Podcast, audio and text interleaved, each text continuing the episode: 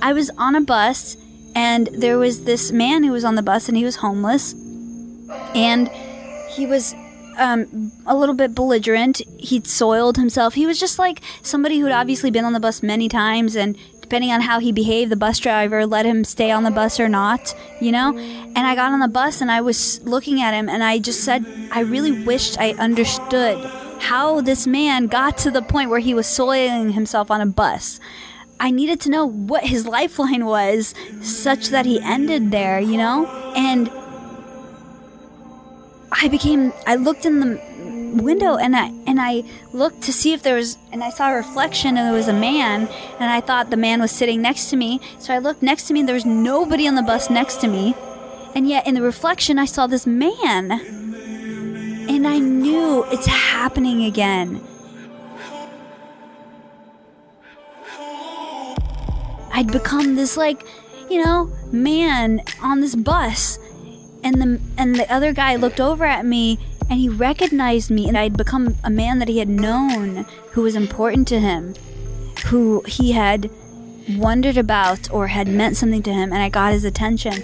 And he in in all his who knows you know I'm sure that he had lost reality and he was really you know probably even violent at that point but when i when i looked over at him he looked over at me and even in all that insanity he recognized this shouldn't be happening. And he became very upset. And he said that who are you? How, how, how, girl how'd you become that? How, and he knew who i was and i immediately just had to run off the bus. All i knew was that i needed to get the hell off the bus that i had become it had, it had happened again. And I had to leave you know? And like i don't think that people get that that's like people ask why i live the way i do. Like why do i separate myself? And why do i move out to a place like this? You don't really understand. It becomes a practical thing. You don't know when this is going to happen to you. And you don't know how it's going to affect your life. So you can't. Just isolate yourself. You leave people. It becomes your way of living your reality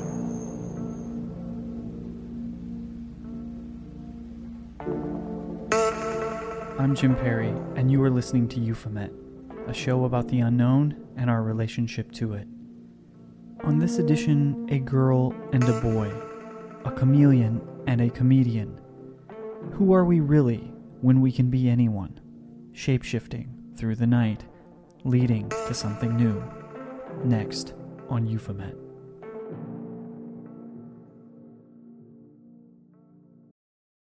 This episode is brought to you by Visit Williamsburg. In Williamsburg, Virginia, there's never too much of a good thing. Whether you're a foodie, a golfer, a history buff, a shopaholic, an outdoor enthusiast, or a thrill seeker, you'll find what you came for here and more. So ask yourself, what is it you want? Discover Williamsburg and plan your trip at visitwilliamsburg.com. I do love getting older. The only thing I don't like about getting older is that I'm losing my mind.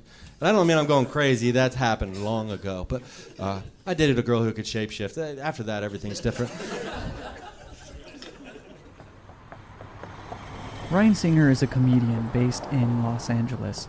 Noted for his inclusion of esoteric topics in his bits, Ryan makes clear he is no stranger to the anomalous. He uses his own transformational experiences to present his most truthful identity and viewpoint, one in which challenges the audience to embrace the strange. I mean, if we just look at the track listings on this new album that just came out, um, "Stay Beautiful Forever." I mean, forever also is a thing. Like, you, know, immortality is something that I'm obsessed with. Like that was that tour was called "Live Forever Tonight." Um, "Immortal for Now" was I have T-shirts, um, but uh, losing my mind. But uh, crystals and witches. I believe in Bigfoot, reincarnation, uh, future man. That's just you know, if a man from the future came back, time traveling, um, teleportation, singularity. So it's it's definitely stand-up comedy for uh, a new a new way of thinking. Maybe I mean I hate to like that sounds kind of arrogant, but I mean it's not the difference between men and women. Some of that classic stand-up comedy stuff will seep in, of course, because I love stand up comedy and I've loved it ever since I first heard it when I was a kid. But, or why else would I devote my life to it? But, like, I did a joke and no one gets this joke, but I think five years from now people will get it. Where I'm like, I can be relatable. You know, sometimes I'll have to tell a crowd, like, listen, I know this is a lot. We're talking about me, us being robots. We're talking about all kinds of stuff but I can I can t- sit up here and talk about the differences between space and time, you know, trying to make it. And then I do like jokes like space is always like, hey, give me some room, and time's like, I need a minute, you know, and like people usually just kind of stare at me.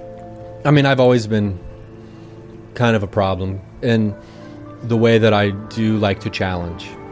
Uh, I've always had a hard time with authority, a very difficult time with authority. No one, none of us want to be told what to do. None of us want to be told what to do, and none of us want to be talked down to. And so when people tell me that there are rules in stand up comedy or this is how you have to do something, and, you know, I'm like, well, watch me not do that, you know? And do you have, uh, as a result, a career that ends up being a little more on the outskirts of the world, especially when it comes to mainstream? Sure. But it's, it's fun out here. No one tells me what to do. You know what I mean? I mean, I'm not saying that like no one tells me what to do. I mean, like I don't have anyone in my career like a you know a, a manager, agents, people. I, I have a manager, but she's on board. But like, no one's trying to tell me what to do with my career. Uh, but one thing is for sure that the people who do like me, they they like the version of myself that I'm happy with putting out there. Because any entertainer puts out of it's a version, like you say, it's a face. You know, it's a version of yourself. I know for a fact that there are people in the entertainment industry that if I'm brought up, it is, oh, that guy's crazy. That's the conversation. I mean, I think when you're a person who's had uh, paranormal or supernatural experiences, and you live in the modern Western world where science rules everything with an iron fist, you are made to feel like a fool if you believe in anything that isn't, you know, in line with everything they say is possible. So when you step out of line, people feel threatened by you, um, even if they don't realize it. We were kind of talking about it earlier today, driving back from the crystal shop, the rock shop. And because when people understand the world around them, it gives them a feeling of security and safety. And then when you come along and say, I dated a woman who could shapeshift, and they know you're not kidding,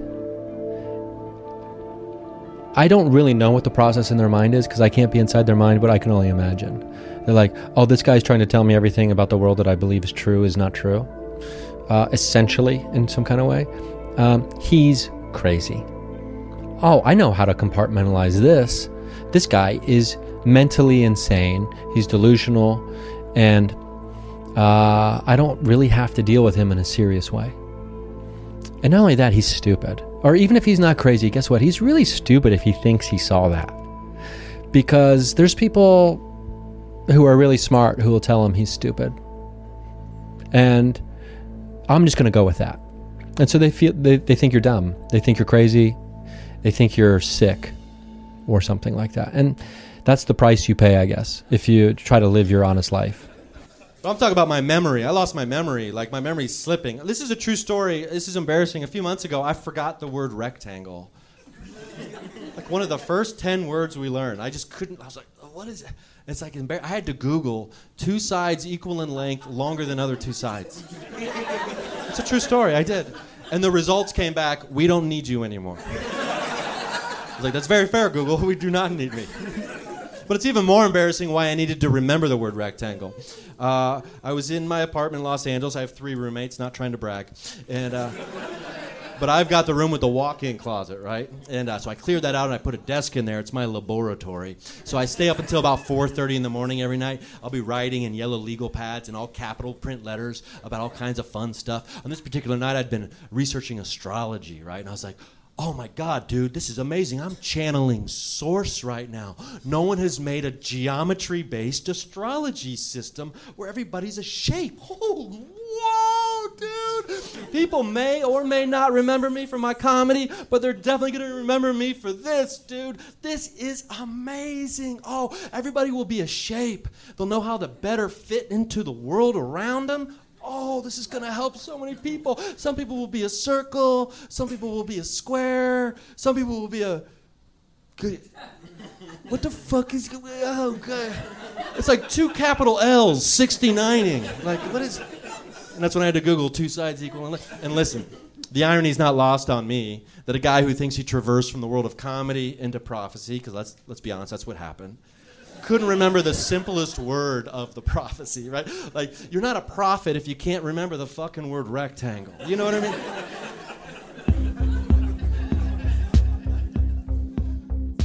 Ryan's motto, It's more fun to believe, is as simple as it is profound. For some, this casual persuasion to keep an open mind is not easy.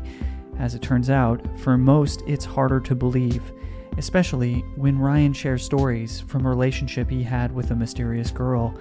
She was another soul in the clubs of LA, in the business of trading faces, hoping to find a home among the stars, to be accepted for who she really was, in this case, whomever she may have been at the moment, whose ever face she may have been wearing. When I was younger, I moved to Los Angeles from Ohio back and forth a bunch of times. I was very early on in comedy, so I was living in a, a sectioned off part of a French woman's mansion in the Hollywood Hills. I had an air mattress that had a hole in it, so I'd fall asleep uh, inflated. I'd wake up deflated every morning. It was a perfect metaphor for my life. Like I'd be up till four in the morning, like, oh, I'm gonna make it in this town. And I'd wake up like, oh, the harsh reality of sleeping on a fucking floor. So I started an open mic with a friend of mine at this bar in West Hollywood. Pretty happening little spot. It was called Miyagi's, and it's awful. It's like the worst open mic in the city of Los Angeles, which is really accomplishing something. This uh, young woman signs up and performs. I've never seen her before. It's her first time ever doing comedy. I mean, she was cute, and you know, oh, she might, you know, be funny someday. You know, that's what you that's what comics say about each other. Oh, they might be funny someday. Um, so I go back up on stage, and she's gone. Bartender, who's a friend of mine, says, "Hey, that girl uh, wrote something in your notebook," and I immediately become very angry. That's like writing in a teenage girl's diary. What are you doing? You don't look at my notebook, you don't touch my notebook, and you sure as hell don't write in my notebook, right? Those are sacred pages for me writing about my dick, you know, like awful jokes about my genitals. So I'm like, what'd she do? What? And so I look through the pages and I find she left her name and her number. told me like, hey, uh, that young woman uh, wrote wrote something, was writing something in your notebook while you were on stage. And I was like, oh, really? And I found it, and it was your phone number. So I called you, and uh, and then That you night said- you called. That night I called you, and we started chatting, and then you asked me the question. You said, Are you spontaneous? and I said, yeah, I'm spontaneous. and then you said, and you said, well, let's hang out right now. And it was really late. It was pretty late at the time. And uh, and I said, I don't know. I, I got some stuff to do tomorrow. I don't know. uh, they're real spontaneous. yeah, and then that's all it took. And then boom, I think an hour later we were hanging out for the first time. Yeah. I was like, oh, challenge accepted. So I go over to her house, her apartment. And she lived on the west side. So I drove over there. We're hanging out. And this is back when I was like a bad boy. I'm smoking cigarettes. We're on the back, back her little balcony. And uh, she's got a nice place. She's got a roommate, but it's a nice place because she's like a rocket scientist during the day. Um, so she works at an aerospace company out by the airport, It was a little too much for me too. Los Angeles airport. And so we're talking, and I was a, even more of a maniac back then. I mean, maybe I'm still the same kind of maniac, but I'm just more grounded. But uh, I used to believe. Now, this is the craziest part of the story for me. I used to believe that there was a lizard living inside of my brain. I don't know what your memory of it is because it's been a while now, but we were on your back patio in your apartment in Culver City where you were living. At the time. And people are like, "What?" Yeah, that's exact. That's the response out you probably should said, have. uh, well, yeah, that's just you know, it's gonna sound weird, but I got a lizard in my brain. And I was like, okay. And you must have thought that I thought that you were weird, when in fact I was like, he might be the one. I would have like a weird tingle feeling in the back, lower part of my uh, skull, uh, on the back of my neck, and I couldn't explain it other than it felt like a lizard was inside trying to use its tiny little claws to claw out. So I just said it was a lizard in my brain, and whenever that feeling was happening a lot, it always signified like some major change in my life was coming. Right? wow, we- I remember exactly that. Yeah. I remember it was dark out. Uh, uh, Kind of like now, yeah, except was, for not so much crickets and. yeah, you know. yeah, and a much smaller space out there. And my roommate, I just remember thinking she was asking me to like give her a signal if I, because I didn't know you and I had already talked to you, her about you. So she was like, you know, in waiting for me to be like, "Ah, he's weird, you know. And little did she know that I was like, go to bed. He's got a lizard. He's the one. So And then the uh, she goes, "If you're so weird, I could probably tell you." She's like, "I can tell you. I can confide in you because of how weird you are." So like, okay, confide in me. What about what's what's about you that's weird? And she says, Well, I my family I was a is you know Middle Eastern, but I was born in the United States. I was okay. born in the Virgin Islands. oh, okay, the Virgin Islands. Yeah, so I, I was born in the states, but my family is "My from family. overseas. Some people in my Okay. family think I'm uh, evil, I think you detailed- um, and I don't know how to explain it. Um, and it's more than just like my eye color will change every once in a while, which I was like, oh, I've I've had that happen. Like depending on what I'm wearing, you know, sometimes my eyes will at least appear to be a different color, more gold than green, and sometimes more hazel or brown. And she's like, yeah, I sometimes appear to be different.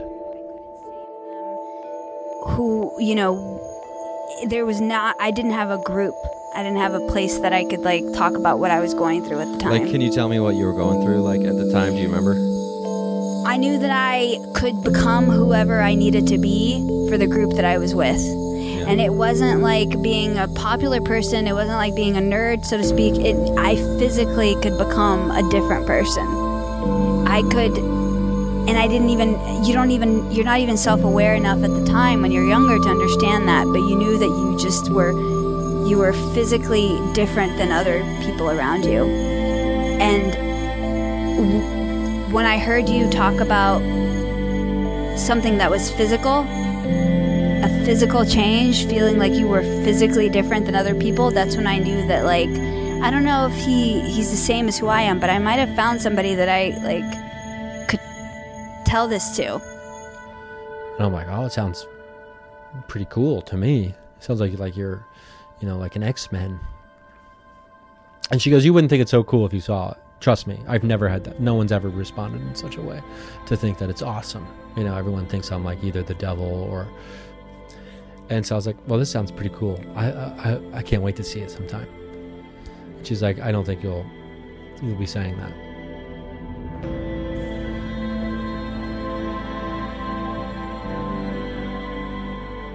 Next, be careful what you wish for. You may just get it in a surprisingly unrecognizable way. After this, on Euphomet.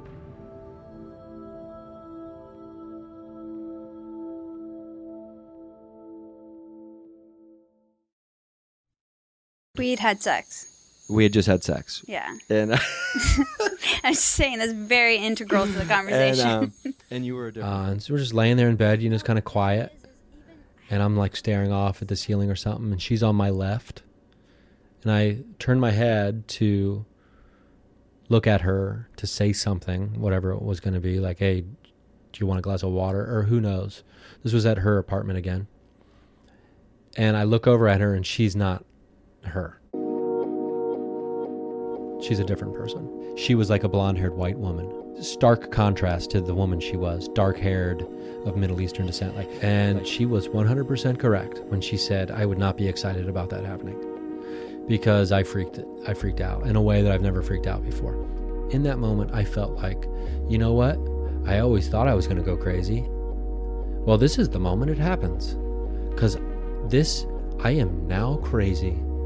Like to be to be so sane and conscious of losing your mind which sounds like such there's such dichotomy in that sentence right? That it shouldn't it's a paradox. But in that moment i was like i used i've always thought that i'll go crazy someday. And in fact that day is here and so i literally physically i have a physical response to where she understands what's happened without me even saying anything Where you am kept I? asking where I am, and I ca- tried to calm you down, and I said we're in, you know, Los Los Angeles. We're in Culver I City. didn't know where you said, okay, we're in Culver City, but where? You're in my apartment. And I was like, we're in In Culver Los City, you know, Los Angeles. We're in Culver City, Los Angeles, California, the Earth. And I kept going and going, and you In the city of wouldn't calm down. I don't remember how I left, but yeah, And I knew that it was because I, I realized at that point that it wasn't a matter of trying to get people to believe what was happening. That wasn't my goal up to that point was trying to get people to believe. Now it was more that could they handle it? Yeah. That was a stark contrast because I realized even more scary than the notion that no one ever believed that this could happen is how would they react once they understood that this could happen.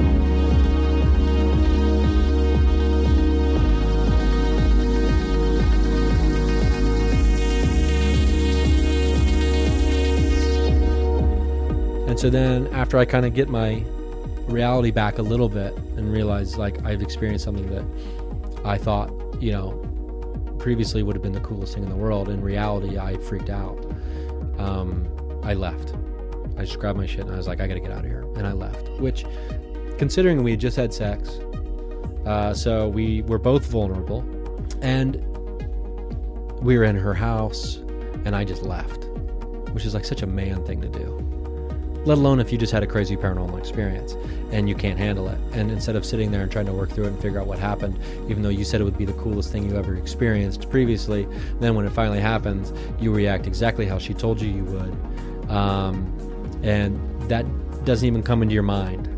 It didn't occur to me. She told me that I was going to freak out. So I better not freak out. I freaked out at first, but I better work through this because she told me and I said it. I said it was going to be awesome. None of that even occurred to me. I was just like, get the hell out of here.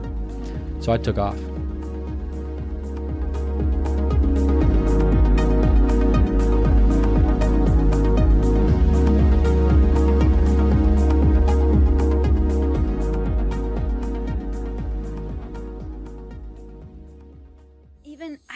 Spoken to you in so long. You have no idea how crazy it is for me to realize you you remember that too. Of course I do. You, I'll never forget it. You, I no, I wasn't a different person emotionally. I was a different person physically, Yeah. and I knew that. I I don't know how I knew. I knew that I was somebody that you had already known. yeah, it was. De- yeah, you were a woman I, I, I knew from But my but past. but I like you. That really happened, yeah, it really happened. and you freaked out. I totally freaked out. You and if, if I remember out. correctly, I was just kind of sitting on the edge of your bed, kind of like I wanted rocking you to get it so forth. badly. You were my only person. Yeah. If you didn't get it, no one would. I know, and I've never forgiven myself for this, and uh, it it haunts me every day because I told you, no, this is awesome. This is really. But that's before cool." you saw it with your own eyes. Exactly, and intellectually, I believed Right. that um, I was on board with it and Right. could handle it, and in reality, uh, it was a totally different story. and that changed the whole that changed my life when i started wondering would anyone even if i got to the goal of getting them to believe what was happening would they be able to handle it Yeah, and it changed my life forever as well. Because ever since that moment, I've realized saying something is one thing right and being something is another. And, i never held that against you though Well, I appreciate you saying that. Uh, because I, well, I don't think we've ever really spoken about it. no and that's why i think to my to my own self i might have said that it never happened because there was only one other person that could verify that it did and he's walking around with a lizard in his brain. so you know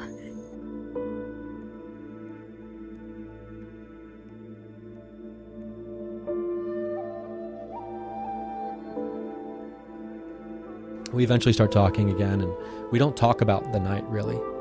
Um, and that weird phenomenon happens when people share a crazy paranormal experience together where they don't speak about it afterwards. Happens almost every time when people have shared paranormal experiences. They, they might speak about it in the moment briefly but it doesn't seem to really come up ever again for the most part which i don't know how to explain that but but it's just something that's true in the people i've talked to and we have another date.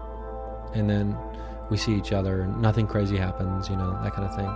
It's just normal about it. And then she cancels a date we're supposed to have because she leaves me a voicemail message that just says can't hang out tonight it's happened again. That was the entire message. So i was like not this time. I walk through the door. You're wearing a huge baggy sweatshirt. And I think you had shorts on. I can't remember if it was shorts or sweatpants. I Um, but it was a huge because Baggy I, sweatshirt. I I grabbed that at the last minute. Because even at that point, when I was kind of resigned and almost grateful to figure out how you would react, I was afraid. This is something I'd been hiding since I was eight. You know, like, and whatever was going to happen was about to happen. She tells me, I was like, so what's going on? What happened? She goes, I'm at work, at my desk. A woman who's pregnant stops in front of my desk to have a conversation with someone else. And they're having a conversation. She just looks very happy. And I remember thinking to myself, like, oh, she looks so happy. I wish I could be happy like her. And then she finished her conversation and took off and walked off. I didn't think anything of it until you know, whatever time it was later in the day after that had happened, she starts to realize her clothes are no longer fitting her body. They're becoming stretched. Your eyes went down immediately. And I'm like, what's going on? What happened? What is it? I was relieved And because uh, I could just like at least tell you. I can't remember if your roommate was home. I You put your hand on my stomach. yeah yeah, And you felt it. and I'm like, I, And you wanna freaked see it. out. You felt the baby. Oh that didn't God. exist in theory. Yeah. Nothing had happened. You Jeez. felt it. She's like, I am becoming pregnant, sitting there at my desk. So I call my boss and I tell him I don't feel well. I have to leave early. Um, that I'm very sick. So he can't stop me or whatever. And so I grab my stuff and I cover up and I just take off. I was like, Are you still pregnant? And she goes, I can't show you. I can't show you. You're gonna think I'm a freak. You're gonna freak out again. I was like, I promise I won't freak out. I was like, I was like, I promise. I'm like, I grew up in Southern Ohio. All my stepsisters were pregnant when they were like 17, 18 years old. I've been around pregnant women. This isn't gonna freak me out. And so she lifts up her sweatshirt, and And she- it wasn't fake. And it wasn't fake, and it was like you swallowed a beach ball. It was and I was yeah, it was it was very evident that it wasn't anything else. I remember even I think putting my ear to it at one point to see if I could hear anything. like oh I want to I want to hear see if I can feel it kick or or or hear anything that's going on in there. Oh my god. I remember just being so like mesmerized by it. I I remember at one point we were just like we we were like well, what do we do? Yeah. And so I if I remember correctly we got a bottle of wine out. Cuz I think the consensus among the two of us was well there's no way I'm really pregnant. No, and the thing is, is like, like I said, there's relief, and nobody knows how they'll react again, like in those situations. But there's relief because you saw it. You saw it. You physically agreed, and you Yeah, could it's look not down. all in your head now. It wasn't in my head. and That was the first time, and probably I didn't Is that the believe last time? it. Of course. I mean, ever since then, like I said, and this isn't meant to be a guilt thing because it really isn't. I thought if he couldn't handle this, no one can.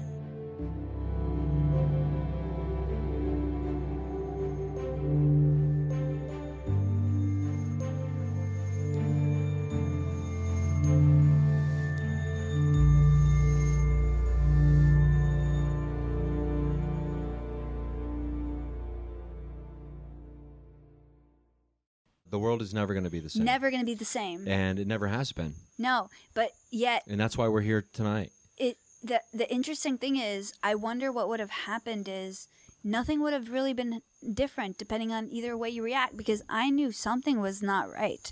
Something about the way the world interpreted the world wasn't true. Yeah, the the laws and the rules of reality Weren't true. Uh, uh, yeah, as everyone has then what? seemingly accepted them. then what? Question mark. And that that really is the best way to describe what my life has been like since then. It's then what? How do you go ahead living your life when you know the rules aren't quite what they are, but you don't know what they are either? Yeah, because people people obviously go immediately to, You're crazy. okay, well this happened, then explain it. And if you don't have an explanation, then you're crazy. Right. And it's like, no, I, I don't know why this. You're not, and you're being very vulnerable when you say that because that's what I mean by like you you have to be very picky with who you talk to about this. It's because you're exposing a very vulnerable truth, which is I don't believe what you say is true, but I don't know what is true. You're voluntarily saying to them, I don't know. But there's no like there needs to be somebody who concedes that they don't know either, and the average person seems to be convinced that what they hear is true.